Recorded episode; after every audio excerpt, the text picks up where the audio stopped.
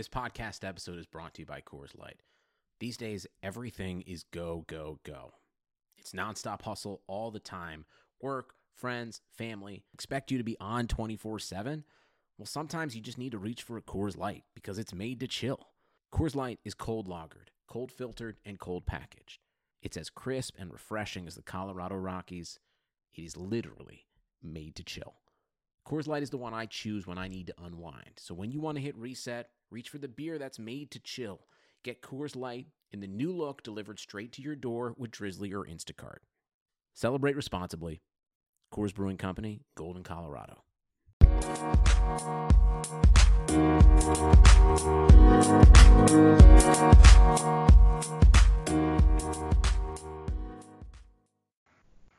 It's episode 94 of the Equalizer podcast on Super Bowl weekend. I'm Dan Lauletta with John Halloran, and Rachael Kriger makes her 2020 debut on the podcast. Chelsea will be back next week. And guys, jumping right in, USA in qualifying for the Olympic Games.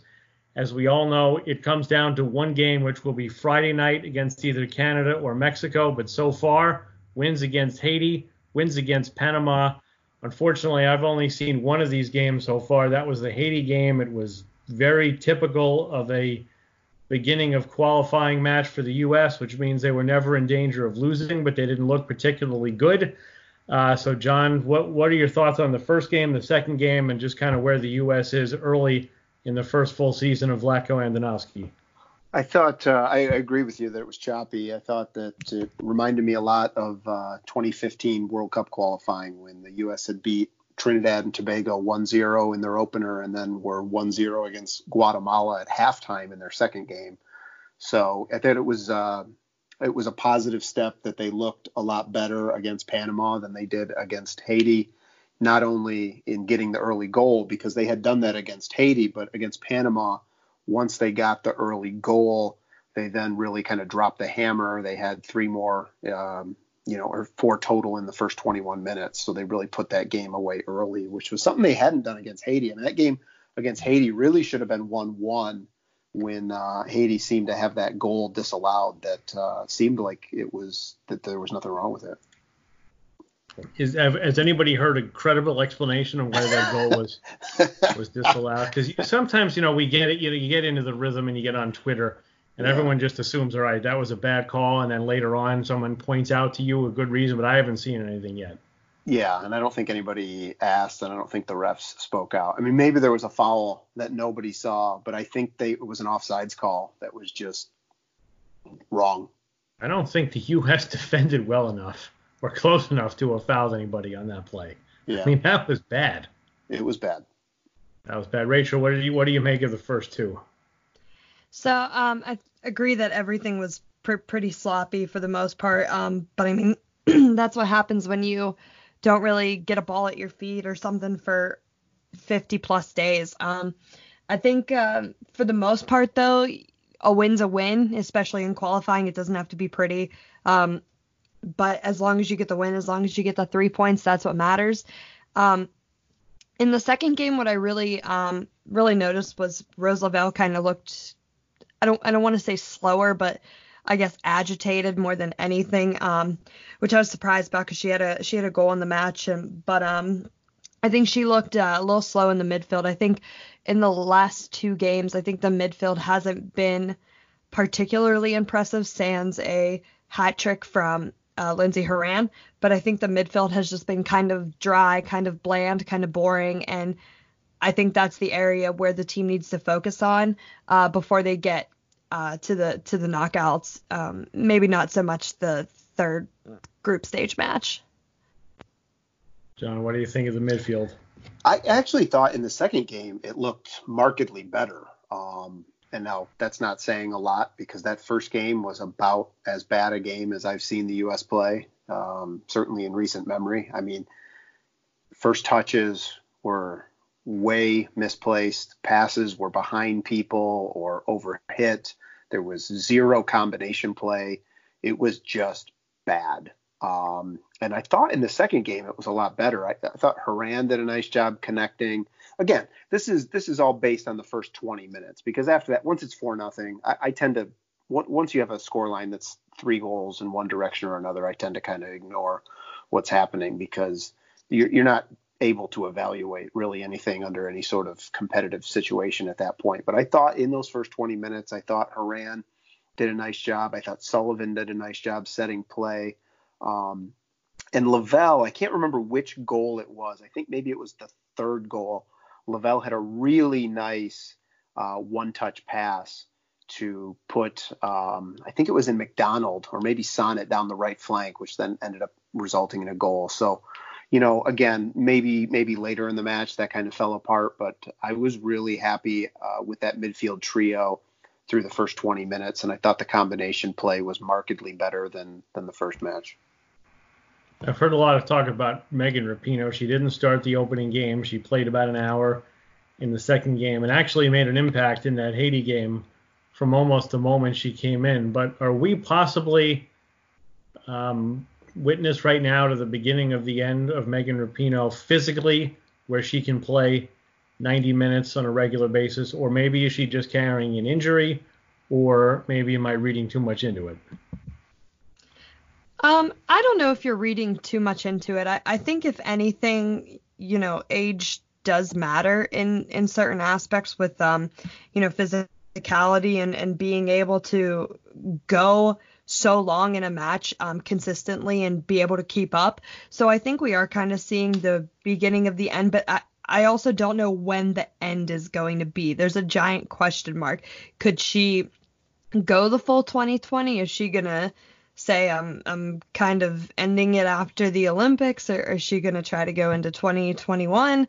Um, I don't really know if there's a direct answer for when she's going to be done, but I think you know she's not going to be a super sub, but I think she's going to be like one of the first or second people off the pitch when she does start. And she's going to be one of the first or second people coming off the bench when she isn't starting. I think people probably tried to write her obituary after the 2016 Olympics, too. You know, she was coming off of a serious knee injury. She had a calf injury on top of that going into the tournament. Obviously didn't play well. And then in the game that the U.S. got knocked out, she got subbed in and out because she wasn't was, 90 her yeah, only it, game. She didn't play in the group stage. Yeah, it was just, and, and, you know, certainly we can put that decision on Coach Ellis's shoulders as well because she probably should not have been on that roster. But um, obviously, this past summer, she showed us all that she can still play at the highest level. I think the one thing she has going for her is that her game has never really been based on pace. It's always been based on her ability to serve a ball, her ability to finish, um, and even her just deception that she has built into her game, which is uh, kind of a special characteristic that not uh, a lot of players have. And you know, we could certainly see her continue. I think for another cycle. It's it's definitely you know she's. I don't think there's any doubt that she's near the end of her career. Um, I think the question is whether she could make it to 2023 or not. And I do think at the end of the 2019 tournament, we did see her have an accumulated fatigue. I think by the end of that tournament, um, and I, I, believe she also had a, a, pretty tight hamstring by the end, but she was well, definitely missed the semi for it. So yeah, so she was definitely slowing down by the end of that tournament. I think as anybody would, they you know they were in camp for like 50 something days. Well, she also didn't play as well as her accolades would suggest. I mean, most of her goals were scored from the penalty spot, and I think she was viewed to have played better than she did because of what she was doing at the microphone off the field. That's not to say she played poorly, but I don't think she was the best player on the field by a long shot in the Olympics. What I find interesting though is if she can't go 90 or if she maybe can't play three straight group games, that complicates what could be an already complicated do you or do you not take Alex Morgan to the Olympics scenario because it's dicey enough as we saw with Rapinoe, like you mentioned, John, in 16 dicey yeah. enough with the 18 woman roster. You can't take two players that are question marks to be, you know. You shouldn't be taking one. They yeah, I, I mean, absolutely. I was just about to say you really shouldn't be taking one, and I mean there's still a question mark to if Alex Morgan is even going to be in contention for the Olympics. You know, it's it's you know you can you can say what you want before um, you have a child, but afterwards, you know, it could be a completely different script. You just never know with those type of things. How about Sonnett getting in the starting lineup? Did that surprise anybody? I mean, I guess if you're in the on the roster, you you might as well start. But I think Sonnett has been the player now that has risen up the depth chart kind of unexpectedly in the early Vlatko days. Yeah, I don't disagree. I think a lot of people would have thought she would have kind of been one of the borderline players. If you're going to cut three from the World Cup roster, obviously Morgan's pregnant, so there's one, but I, you know, I think you would have looked at Sonnett as potentially being one of those. I think it probably helped that Tierna Davidson still isn't 100% from an, the in, injury she had right before the NWSL final. And uh, for whatever reason, Casey Short wasn't a part of that roster as well. All right, let's look at uh, Monday's finale now is against Costa Rica. Both teams are in the semifinal. I feel like this game has disaster written all over it. When I say disaster, I mean like seven nothing at halftime disaster because this whole tournament, and I may or may not start ranting about how ridiculous all these qualifying things are by the end of this podcast, but it all comes down to Friday semifinal. So Costa Rica has zero impetus to do anything against the U.S. Their only focus should be on how do we beat most likely Canada, but possibly Mexico on Friday night because they could beat the U.S. by 10 goals. It doesn't matter. They've got to win Friday to get in the Olympics, and they should feel like they can beat either of those two teams. I think. I'm very high on Costa Rica. I, I don't know what it is. I have no connection to the country whatsoever, but I'm very high on them. And I think, just like you said, that they should have the confidence that they could beat anyone. I also agree that, you know, save your conserve your energy against the United States, um, but go just full force on Friday. I think if anyone can upset, you know, looking at Mexico and Costa Rica, if anyone could upset the United States or Canada, I think it'd be Costa Rica right now because I think they're just playing with super high confidence. I think that their team is just a, a good cohesive unit. Um, and I mean, if Mexico could do it in 2004, I think it's time to share the uh, spoils with another another nation to provide a little bit of an upset. Well, I mean, clearly Costa Rica has been ahead of Mexico now in the region for a little bit. Mexico, I haven't seen much of the the, the other group, but Mexico has, I guess, looked okay. Interestingly, though, the Mexico Canada game on Monday is a much bigger game because the winner of the group has to feel like they don't have to face the U.S. to get in to the Olympics. And there's no there's no consolation. Friday winners are in, losers are out.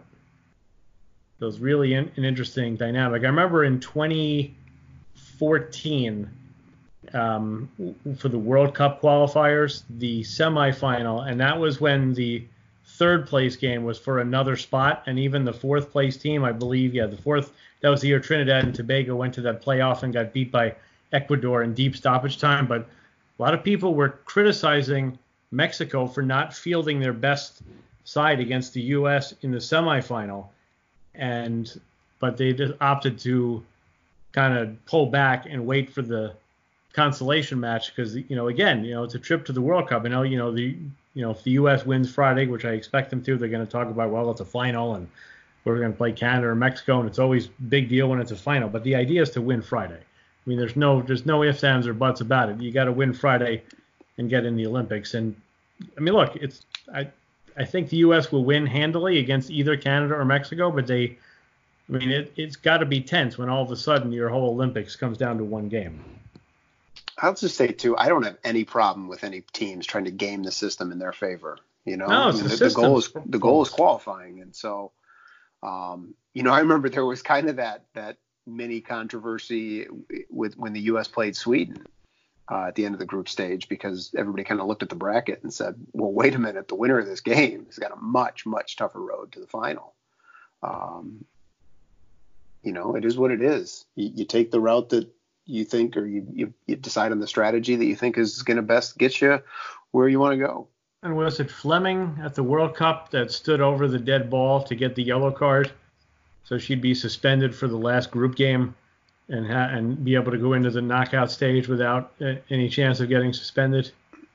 I don't remember that, but again, that's a whole that's the, a similar situation, and with the way you have the suspensions loaded up, that people game the system to try to make it work in their favor, and it is what it is. And it's absolutely not the fault of any team. It is you don't. I mean, how crazy is it that you hold a tournament where the semifinals are more important than the final? I don't even have a problem with that because if you, even if you had three teams getting in, the semifinal is more important because it's a guaranteed berth. The I think the real the real issues for me are that you're holding this whole tournament over a two week period, which is absolute insanity to play ten games over what I don't know what is it 15 days 16 days Yeah, It's cr- it's it's something like that. craziness. Um, and the other problem is, is that you don't really have enough competitive teams to make it work. Like you've clearly got two teams in each group that utterly dominate everybody else, and so it sets up this system where the last day of the group stage isn't really worth anything, uh, which is a plus in some ways too, in that these teams can you know, prepare themselves and, and set themselves up for a way that maximizes their opportunities in the semifinal. And I was getting messages about how tough Haiti was against the U.S. the other night, which I mean I agree with that, but they all so we were talking about a team that lost four nothing to a U.S. team that played one of the worst games they've had in a long time. I'm kind of tired of that narrative. I want real competitive teams. I want these games to matter. You know, we all are disappointed that the men didn't make it to the last World Cup, but the reality is it's because they were terrible, but it's also because they were so they were terrible enough. There were other teams good enough to do it. And I want when the U.S. plays like that, I want them to lose these games because I think that's what will actually push the sport forward. I don't want them to win four nothing playing that badly in a in a match of that importance. All right, let's uh, take a break. Um, along the way in this tournament, Christine Sinclair became the all-time international goal scorer. We'll talk a little bit about that probably a little bit more about the U.S. Eventually, we'll get to your questions and comments with John and Rachael. I'm Dan on episode 94 of the Equalizer podcast.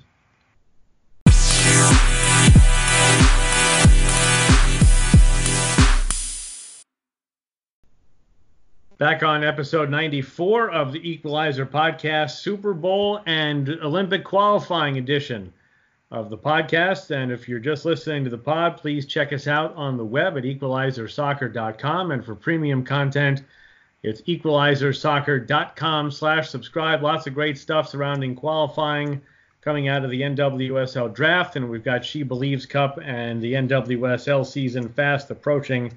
So check us out, equalizersoccer.com and equalizersoccer.com slash subscribe. And also remember to please rate and review the Equalizer podcast today. Uh, just quickly uh, following up on you know Haiti being tough, and I'm kind of tired of that narrative. It's kind of reminding me, and this goes back. I mean, I remember it because the first time I was like really on social media for a World Cup was 2015, but I'm sure it goes back farther than that. This team's got such talent and heart, and they're organized. And if we just get, you know, they just get some money behind them, they'll be great. A little investment, and they could really be a factor in the next cycle. What Yeah, we- what is the last team that actually went from where Haiti is now to being actually legitimate? I mean, I know the Netherlands made a run, but I don't think they were ever that far down the totem pole. I mean, who is it? Spain, maybe. Yeah, not bad. They've, I mean, I think their youth teams have always been decent. I think.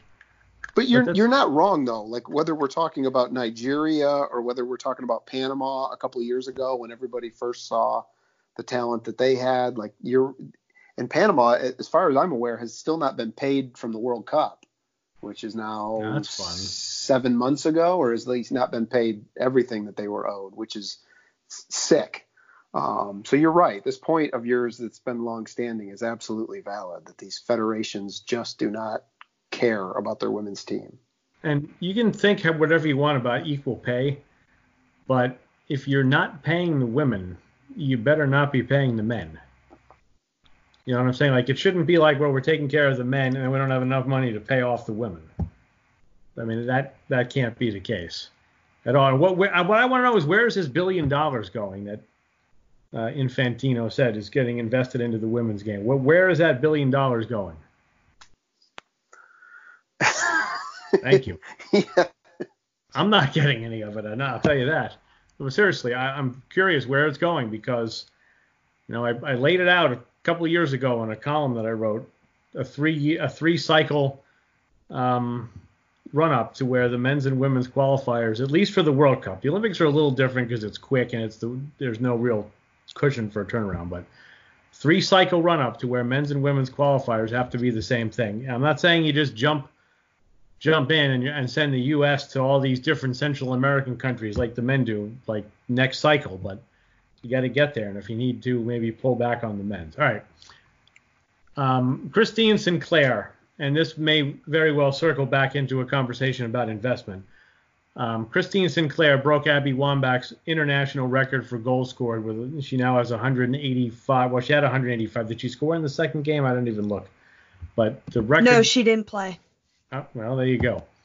Um, so 185 for Sinclair, Abby Wambach 184. And it's kind of remarkable because I remember the tail end of Mia Hamm. And I mean, she would literally run circles around opposing players. Like she would literally get the ball in midfield and just go one way and then the other way. And players would literally be spinning around because they couldn't keep up with her. And she would score all these goals against terrible teams. And they didn't have a league. So you're like, all right, no one will ever break this record. And then here comes Abby Wambach, and she had a league at some points and not other points, but the competition was better. And she broke the record and looked like she put it out of reach. And then here comes Christine Sinclair, who, all right, she was 16 when she scored, and somehow she's 36 and still plays 90 minutes every week for the Thorns. But it's really unbelievable that she was able to score all these goals. Canada doesn't play as often as the U.S., they're not as good as the U.S. They've gone through a lot of runs where they've been terrible offensively. And uh, I think this really speaks volumes to an athlete that has never and probably will never get enough credit for how good she is in her sport.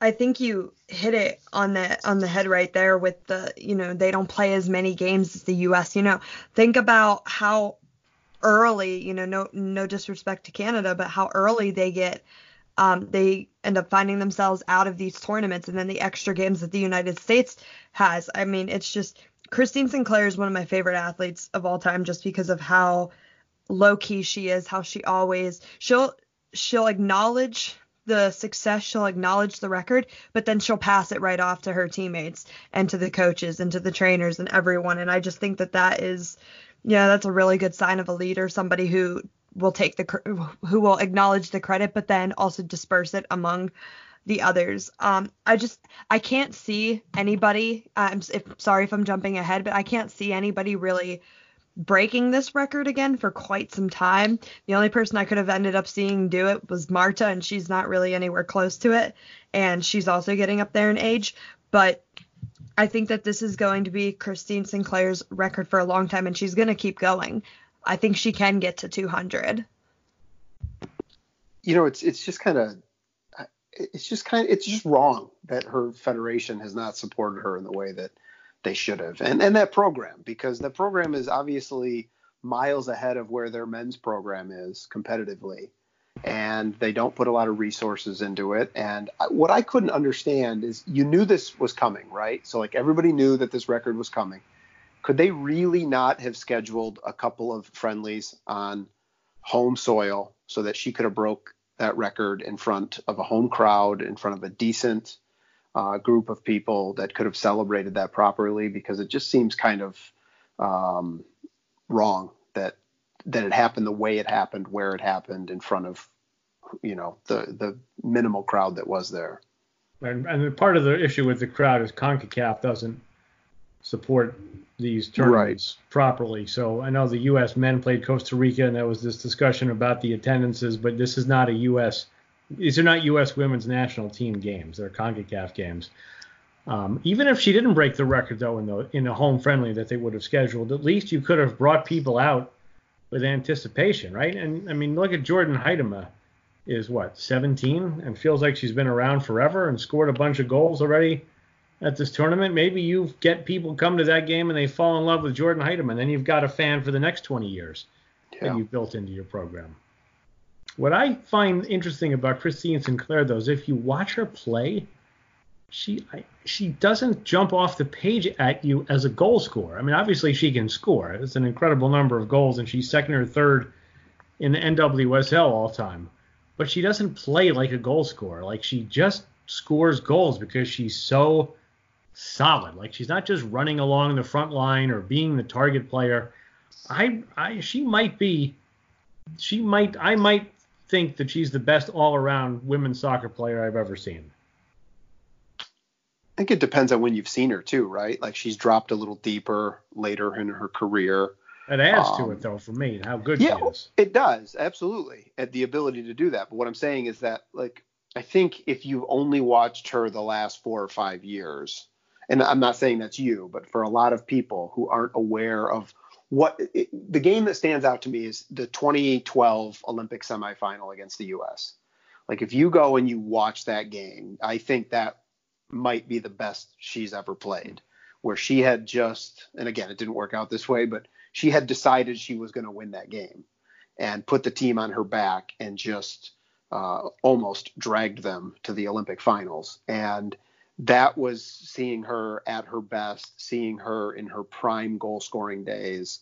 Um, that's that's how I'm going to remember. I think her ability, where she could just decide to take over a game. One of the top three to five most inspired athletic things I've ever seen. That game by Sinclair, yeah. and it's a shame. It's not a shame that they lost because you can lose games. It's a shame how that game played out with the bizarre yeah. call on the McLeod holding the ball too long, and then the bizarre handball right off of that sequence it was a shame, I thought. But you also look at that team, like that team was ready to be good enough to win in 2015, right? I mean, or I mean, yeah. maybe I've always overrated Canada. I know a lot of people don't think they were ever as good as I did, but I thought that team was ready to at least contend in 2015, and maybe they were tight playing at home. They were lousy in that World Cup they usually play better against the U.S. though. That's why I was saying before we got started that this this semifinal could be a tricky game if Mexico upends Canada in that final group stage game, and the U.S. is playing Canada to go to the Olympics. You know that Canada is going to be up for that game. I would not mind seeing that, to be honest with you. Who doesn't love Concacaf chaos? well, I don't know. I don't know about that, but I I think one of the things that I was I was talking with a, a friend, a, another women's soccer reporter, um, and we were just talking about kind of how Christine Sinclair doesn't really get the I don't know if nat- international attention um, when it comes to accolades and stuff. Like, you know, she hasn't really been in the top three for um, the female player of the year, but she's just so all around solid. She's consistent and like it's just she hasn't won in those big moments. She showed up in tournaments, of course, but she hasn't really won the title game. She hasn't gone to the semifinals and and whatnot. So that's why she, there's not a lot of eyes on her on the international level in terms of, you know, name the top women's soccer player to come to your head. You know, people are going to say Wambach, Marta, a bunch of others before they get down to um, Christine Sinclair. But I mean, obviously, she's one of the more consistent players in the world, as I think. But I think that um, I think it'd be nice to see her get a little bit more recognition. Well, when have you watched the game? And we all watched tons of NWSL too, as well as the Canadian games. When do you ever watch a game and say, "Wow, Sinclair"? Cost them the game, or wow, breakdown in the midfield started by a bad decision by Sinclair. I'm not saying she doesn't make mistakes. Of course she does, like everybody. She has quiet games. But I can't remember ever coming on a podcast or writing anything about a Thorns game or a Canada game that started with Christine Sinclair cost them the game. Like ever. That's same reaction I got to where's the billion dollars going? Nobody has an answer for you know, and to what Rachael said before about, you know, passing off the attention, I feel like that's kind of like the modern athlete has that, you know, that's what you're supposed to do now, but I feel like it's a little bit more sincere. Absolutely. Maybe with Sinclair. And I remember Absolutely. after the 2011, I guess, um, WPS final. We were in a media scrum, and uh, somebody said, "You won the MVP. What are your thoughts on that?" And what I heard was, uh, because she doesn't speak very loud, and then I went back and I it picked up on my recorder, and she said, "I don't care." You know, it wasn't like this is it's a great honor, but I don't care. It was like I don't care. Like we won, that's it. End of story. And I thought she, you know, grudgingly she took a little credit for the for the 185. Um, but it really is. I just I'm dumbfounded that she's been able to score that many goals with the way Canada has played and and how rare they play because they don't you know we get on the U.S. for playing too often. Maybe we need a happy medium because Canada doesn't even hit every FIFA break, and like you were saying, John, they don't play at home hardly ever. Right. I mean, they right. had the world. Like, what was the point of having the World Cup? I guess it was maybe a test run to get in for 26, where they got the joint bid that won with the U.S. and Mexico for the men. What was the point of hosting in 2015 if they weren't going to build anything off that? Yeah, you're right. You're right. I mean, it's just and, and look at the way the U.S. does it. And I'm not saying that it's always the best to play as many home games as they do, but that's how you build your fan base. And Canada just doesn't seem to either understand that or care or I don't know what it is. It's just it, it's almost like a level of apathy.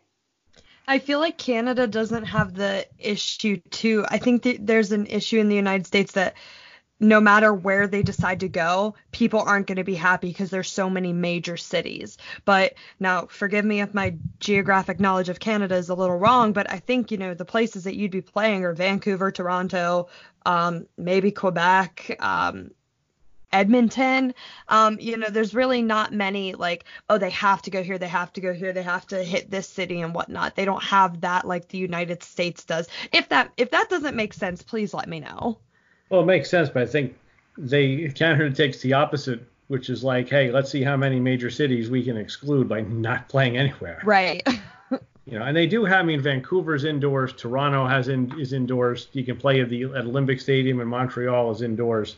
I mean, there's enough places you can go and play inside that are legitimate venues that where soccer is played. So, not not really an excuse uh, we'll see what happens as uh, as we go forward. We're going to step aside. We'll come back, look and see if we've got any questions in the hopper on Twitter. This is segment two, episode 94 of the Equalizer podcast.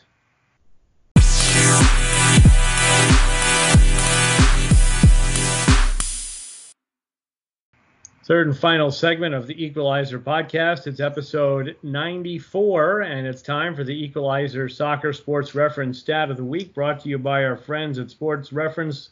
Check out their ever growing catalog of women's sports statistics at fbref.com. That's fbref.com.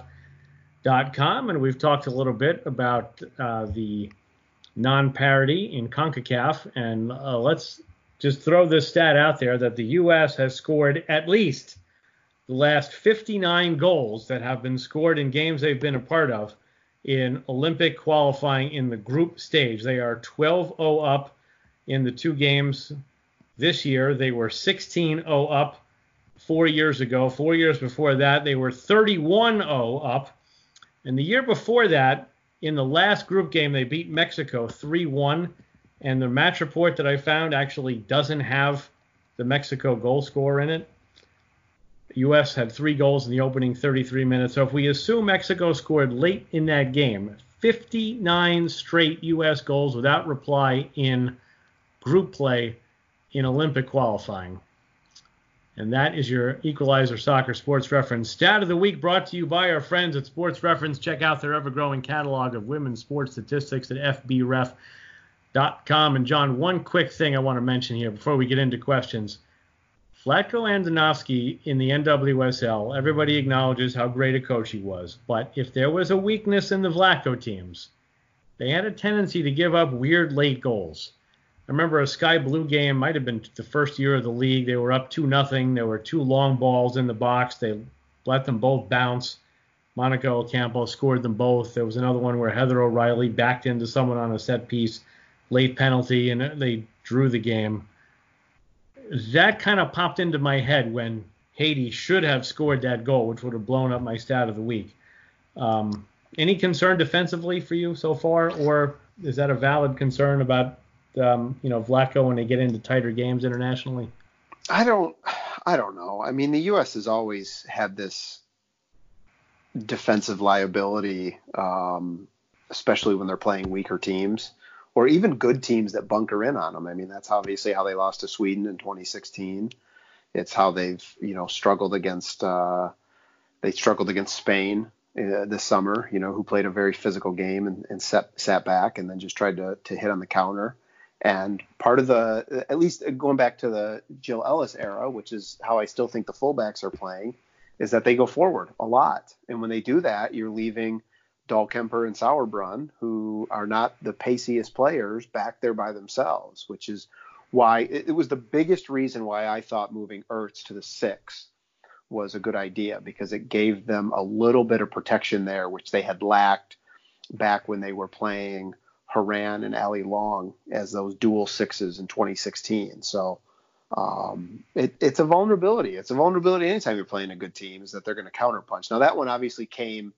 Um, the, the disallowed goal came on a corner kick, so that's a little bit different. But that corner kick came off of an opportunity where they had had worked the ball in on a transition about 30 yards from goal, and then I can't remember who hit it, but they hit a long shot towards the corner that Naeher uh, managed to push out for the corner.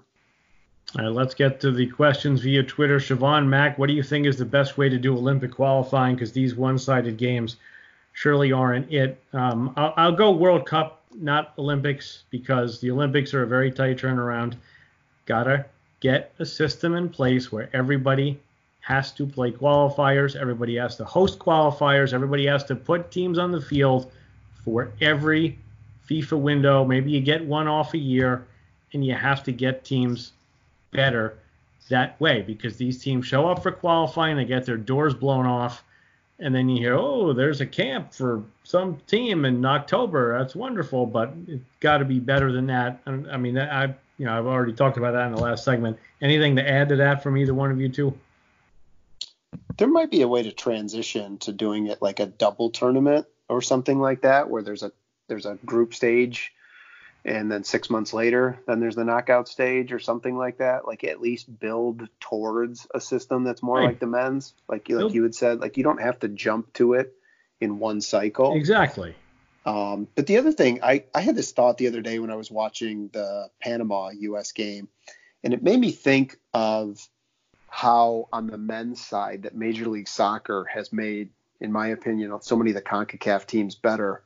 And I was wondering why there, we don't see some of these players um, like Bailey or uh, there was another another Panamanian player, Marta Cox, who had a really nice moment, kind of carving through the U.S. defense early in that game.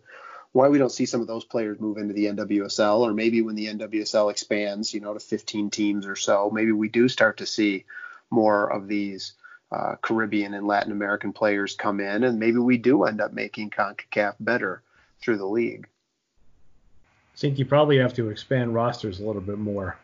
Well, that's why I said 15 teams because yeah, of the yeah. To get coaches to take the shot yeah. on that. And you know, the other thing you can do is you can say, all right, for this next cycle, we're gonna, you know, everybody's got a host at some point, but maybe this window everybody goes to Panama. Eight teams go to Panama, and you play double headers.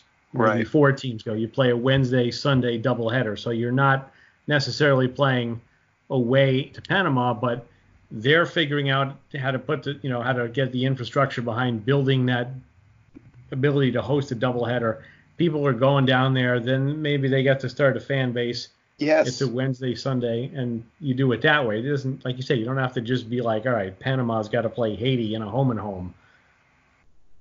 You know, love to see it. I think it's necessary to see it. Rachael, you want to jump in on this? This is a great topic.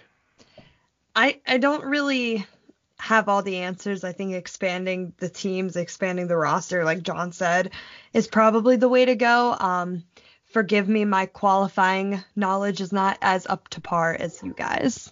Okay, fair enough. Hypocrisy Hunter, how do you think the Lionesses game will change with Dawn Scott as strength and conditioning coach? What's our strength and conditioning staff look like since her departure? John, you know this stuff better than me. Do you know who the strength and conditioning staff is? I don't actually know if they've hired a permanent replacement or not. I, I think England really it's not. I mean, yeah, she could help, but they've got to get they got to figure out whether or not Phil Neville is the right guy because England is, you know, like I said, Canada 2012 was good enough to contend. England should be good enough to contend. I would also say that Dawn Scott did a great job for these players when they were with the U.S. But haven't we spent the last five years complaining about how many players come back from U.S. camp hurt? That's a fair point. So I'll also say too that a strength and conditioning coach is maybe going to give you an extra five percent, or maybe at the U.S.'s level, an extra one percent.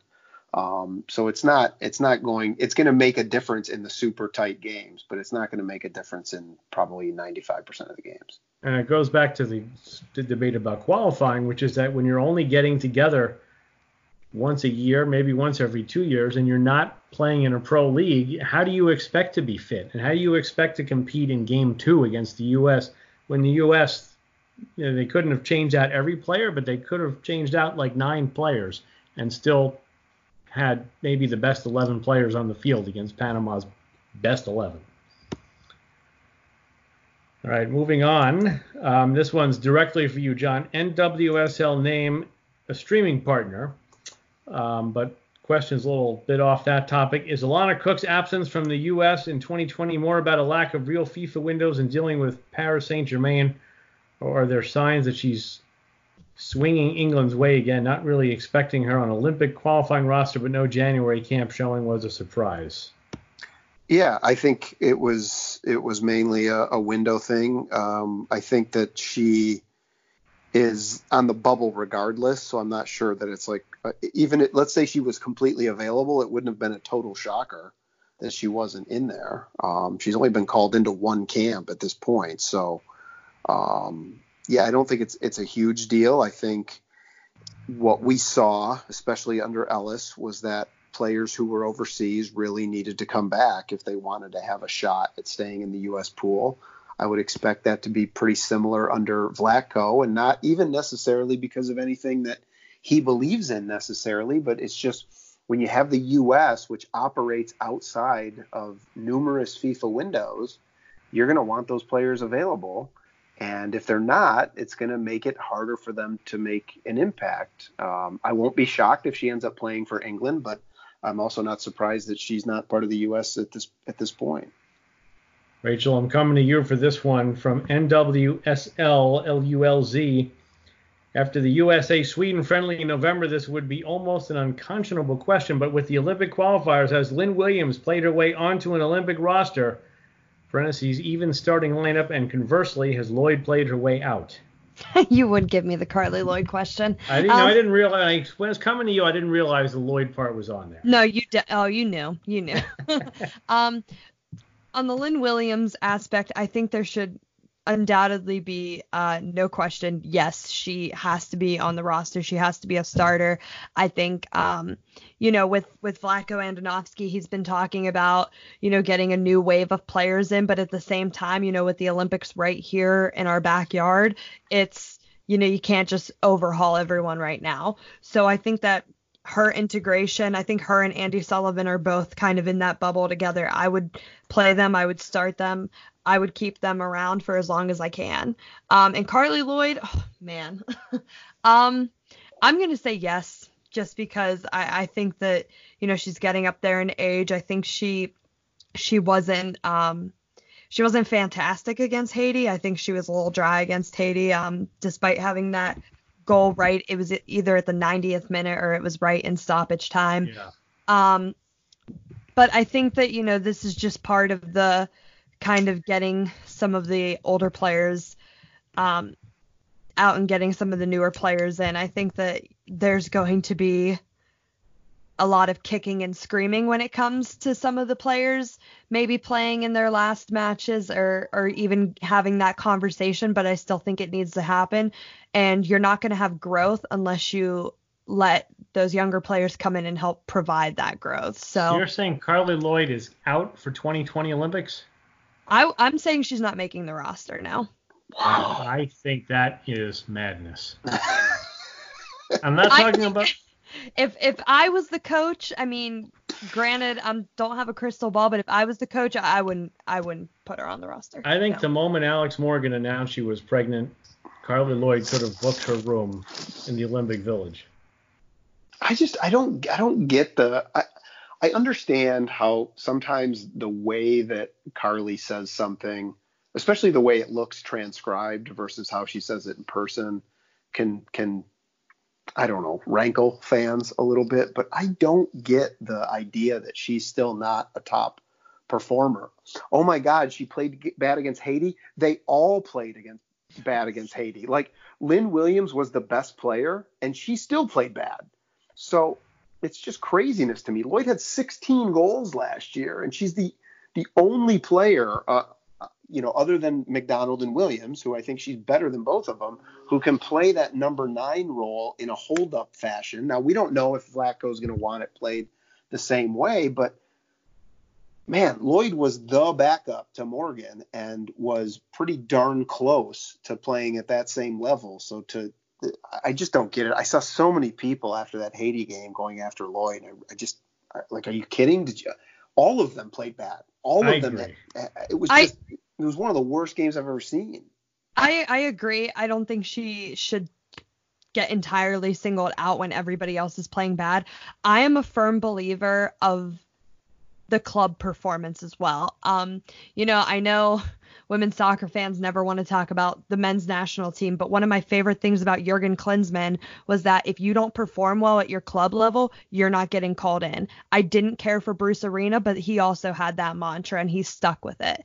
And I feel like sometimes under Jill and, you know, maybe under Vlatko, we'll, we'll, it's too early to tell, but there was this notion of okay they have a name they went to a world cup they're always on the international stage who cares what they're doing at club we're still going to bring them in. And i just i'm not the biggest fan of the way the mindset of that. I think if you don't perform at your club level and you don't perform consistently then you don't get called into camp. That's wasn't, just wasn't carly one of the top three or so world cup players in the league after the world cup? She was good. After the world cup yeah yeah. I mean i agree. I would i would like for club performance to matter more than it does here either. But uh, let's go on record right now. Rachael Kriger says Carly Lloyd won't be on the Olympic roster 2020. I'm gonna get so many. I'm gonna get so many death threats. I'm going to private. All right. NWSL LULZ also asked about a trade uh, that Meg Linehan teased prior to the weekend. As of recording, hasn't been announced, so we're not going to go uh, and dive into that one. Abby how much do you think Canada and the U.S. will actually care about winning the final game, assuming they're in it? I mean, I know they want to win every game, but the whole point is to qualify for the Olympics, and I'm sure they'll want to minimize injury risk. Um, I'll go first. I already said that U.S. will talk about how it's a final and it matters, and both teams will want to win. I think A, you're right, Abby. It's all about qualifying, and that's the Friday game. B, I think it's I think Canada at some point has to beat the U.S. in order to change the narrative and the rivalry. So I think it would be a lot more important for Canada to do it than it would be for the U.S. to do it, you know, for the long term. But I don't like the minimizing injury risk thing. You know, it's athletics. You can get hurt in training. You can get hurt in any game. As, you know, as long as you're not pushing an injured player into somewhere they shouldn't be. Uh, I just I, I can't warm up to the minimizing injury risk narrative. You know, like load. Management. The problem too is the rosters are too small to really minimize your. Yeah, too. You, you know what I mean? Like you can only replace certain number of players. You got to put yeah. and and and even regardless, the U.S. the backups are almost as valuable as the starters. Yeah, and I actually said before the U.S. maybe could have changed out nine players, but actually they only have six field subs, so I yeah. exaggerated a bit. Rachael, you want to add to that one? Um, I don't really have much to add. You guys kind of hit it. Um, I think, like you said, Canada beating the United States. Hey, it'd be interesting because the Canadian men beat the U.S. men last year, so Canada could just go on a complete like rampage against U.S. soccer teams. Well, there you go. Speaking of Meg Linehan, by the way, uh, she just sent out a tweet from U.S. camp, and apparently Laura Harvey uh, is present and part of that uh, down there with the U.S. during training on Sunday. All right, Abby again. Should Lavelle have remained in the game against Panama? Were you as unimpressed with McDonald as I was? Lloyd's role going forward, Rachael? No, but seriously, I didn't see the Panama game, so you, you guys got to take. Don't, don't you dare give me another Lloyd question. I will probably get murdered. Okay, take the Lavelle and McDonald since I didn't see that game. I don't think McDonald was as bad as people were saying. I think it was just collectively like just a rough night in the beginning. Um, I think she was, if anything, I don't think there was really much technical aspect there. I think it was just kind of go and do anything you can to score. Um, Rose Lavelle kind of looked dry in the uh, in the Panama game, but I, I also thought the midfield kind of just looked okay. Sans um, Horan and Andi Sullivan. John. No, I yeah, I said everything I wanted to say about the midfield earlier. All right, uh, John Forsyth. Um, some would welcome a CBS All Access or NBC Peacock or ESPN Plus Disney Plus avenue for NWSL games, but others view it as bad. I'm not sure what is best for the league. What are your thoughts on TV versus cable? Versus digital streaming. Will fans be happy with the rumor deal? I assume the rumor deal is CBS, which um, I reported a couple days ago was they were the big leader in the group. Um, I'm a little bit torn about this because you know we all love television, but the, we're kind of trending away from television. Uh, to me, it's the consistency. It's figuring out a partner that actually wants to make a long-term investment. Like A and E was on the right track. I thought it was the wrong partner, but they had the right attitude. But again, two years in, and they blew it up. You know, does somebody really want to embrace this and make it a big deal? That's that's my biggest question, and yeah, I don't honestly know who does it best. There's got to be some quality to it. Like, uh, how many times are we going to watch a Go 90 broadcast that just stinks? You know, or how many times are we going to have a Yahoo broadcast where we can't literally find it on the app without a direct link to it? So, I, you know, listen, even me, and I'm a, I'm a late adopter, so I have cut the cord. So I, I use streaming now, and I probably, you know, one of the the last people kind of making that switch over. So we're kind of past the days where you're going to just stumble upon um, an athletic event by by changing the channels, but you still have to but you have to make it viewable by people who are on your platform. So if I if I had gone to the Yahoo Sports app, the ability to find an NWSL game was difficult even when I was looking for it. So that's a problem in and of itself. But the bigger problem in terms of the people who think it needs to be on traditional TV so that casual viewers will find it is that you have to have it front and center on a web page or on an app so that a casual viewer can see it in that method that oh hey there's this game on. Um, and then it has to be cross promoted with their other um, with whatever other properties they have in the soccer arena. So uh, cbs appears to be the front runner and they have the champions league. So is there going to be some cross promotion there? I think that's probably pie in the sky at this moment but you know is cbs going to do what they can to push viewers towards those games if they are indeed the broadcast partner. And then I do think there are elements when you get to the game that are the same yep. that you're looking for when you're quote changing the channel. But I can tell you this, even as someone as the old man in the group who hasn't cut the cord, there's a thousand channels now. You don't right. just aimlessly go through the channels. You might you can go to your guide and sort by sports and maybe you're saying, all right, well, there's a soccer game on let me check it out.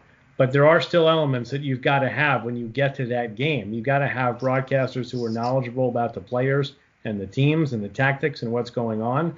And when something happens, you've got to be able to put it into context immediately because, you know, if anybody follows my Twitter account, you know that I stay up very late watching tennis from Australia. And one of the best parts of it is the ESPN tennis team is really good and you can watch a match and you actually get information that you can't just get from going to ATP or WTA website. They actually tell you about what you know how the player's trending and what how are they playing differently than they did two years ago, three years ago, five years ago. These things are important, and when you get to those games, you need to you need that element there.